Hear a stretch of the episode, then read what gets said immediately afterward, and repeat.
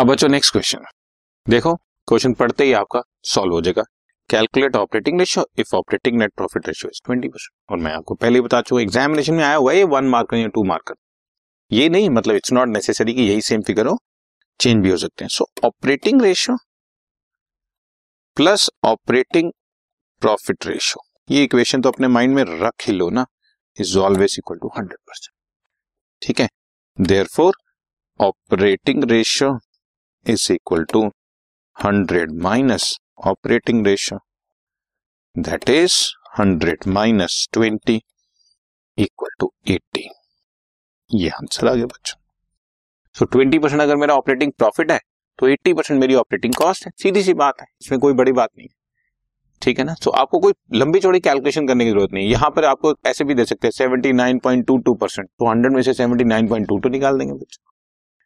और किसी particular question में ना आप ध्यान रखना, मान लो किसी क्वेश्चन में हम आपको फिगर्स दे रहे हैं कि सेल्स है 10 lakh, cost of goods sold है 6 लाख, कुछ इस तरह से, और आपका आंसर पॉइंट्स में आना शुरू हो गया। अब अगर आपकी ऑपरेटिंग रेशियो मान लो निकल रही है, ये मैं आपको थोड़ा सा एक्सप्लेन ही कर देता हूँ। ऑपरेटिंग रेशियो मान लो निकल रही है, आपने मैथमेटिकली कैलकुलेट किया तो 79.22%, और आपने वो कैलकुलेट किया तो वो 20.77% है, तो इसको मैंने टोटल किया तो 99.99% बन रहा है, ये ठीक नहीं माना जाएगा। आप समझ रहे हो ना।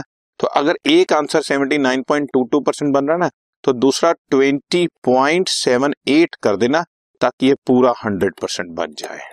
इस तरह से ध्यान रखना कि जब भी आप कुछ भी कैलकुलेशन कर रहे हो तो उन दोनों का टोटल एग्जैक्ट 100%, 99.99 भी ना बने, 100.01 भी ना बने, दोनों का टोटल आपका 100% बने। अगर एक ही क्वेश्चन में दोनों निकाल रहे हो तो इसको जरूर चेक करके देख लेना, ओके। और बाकी ये तो इक्वेशन वाला क्वेश्चन था, सिंपल 1 मार्कर था, तो ये तो 100 में से माइनस करके निकालना ही था, तो ये तो टैली हो ही जाता, okay done. This podcast is brought to you by Hubhopper and Shiksha Abhiyan. अगर आपको ये पॉडकास्ट पसंद आया तो प्लीज़ लाइक, शेयर और सब्सक्राइब करें, और वीडियो क्लासेस के लिए शिक्षा अभियान के यूट्यूब चैनल पर जाएं।